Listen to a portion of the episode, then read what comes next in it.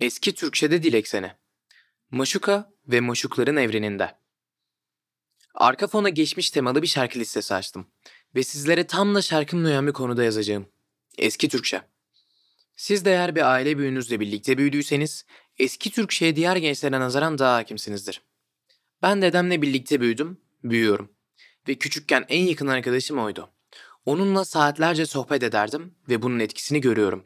Eski Türkçedeki kelimelerin yumuşaklığı ve nostaljiliği hep bende hoş duygular uyandırmıştır. O zaman bu güzel hazinemize biraz daha değerli mücevher ekleyelim. Nümayan, görünen demek. Söylemesi dahi ağızda güzel bir tat bırakıyor. Sesi çıkarırken boğazınızdaki titreşimlerinizi hissedin. Mahzun, hüzünlü demek. Kelimeler bazen anlamını bilmeden de o hissi yaratır. Bu kelimeyi anlamını duymadan önce ilk okuduğumda bu kesin acıklı, hüzünlü anlamına sahip bir kelimedir dedim. Sizde de öyle oldu mu? Sanki söyleme şekli dahi hüzün yaratan cinsten. Mükedder. Kederli, dertli demek. Mükedderi kadın ismi olarak da duyarız. Bir insan neden çocuğuna kederli anlamına gelen bir isim verir ki? Sanki doğuştan hayata acılı ve zorlu olsun diye evrene verilen bir sinyal gibi. Nevcivan. Delikanlı, genç demek. Bu birleşmiş iki kelimeyi bölünce çıkan anlam biraz garipleşiyor.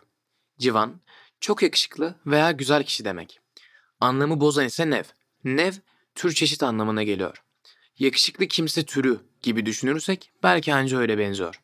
Osmanlı dizilerinde nev civan veya civan kelimesini duymanız çok olağandır. Zira şehzadelere böyle seslenmek çok normaldir. Buradan size genel kültürlük bir bilgi olsun. Sultanların şehzadelerine aslanım diye hitap etmesi gerekmektedir. Aslanım yerine bazen iltifat olsun diye civan kelimesi de kullanılır. Laklakiyat Anlamsız sözler gereksiz lakırdı anlamına geliyor. Söylemesi bile bir değişik. Anlamı bariz bir şekilde nümayan bir kelime. Hadi şimdi cümle kuralım. Mahzun ve mükedder, nümayan nevcivan, laklakiyat arz eyledi. Wow! Günümüze yakın tek kelime ve oldu sanırım. Benim çok hoşuma gitti. Bir tane daha yapmaya ne dersiniz?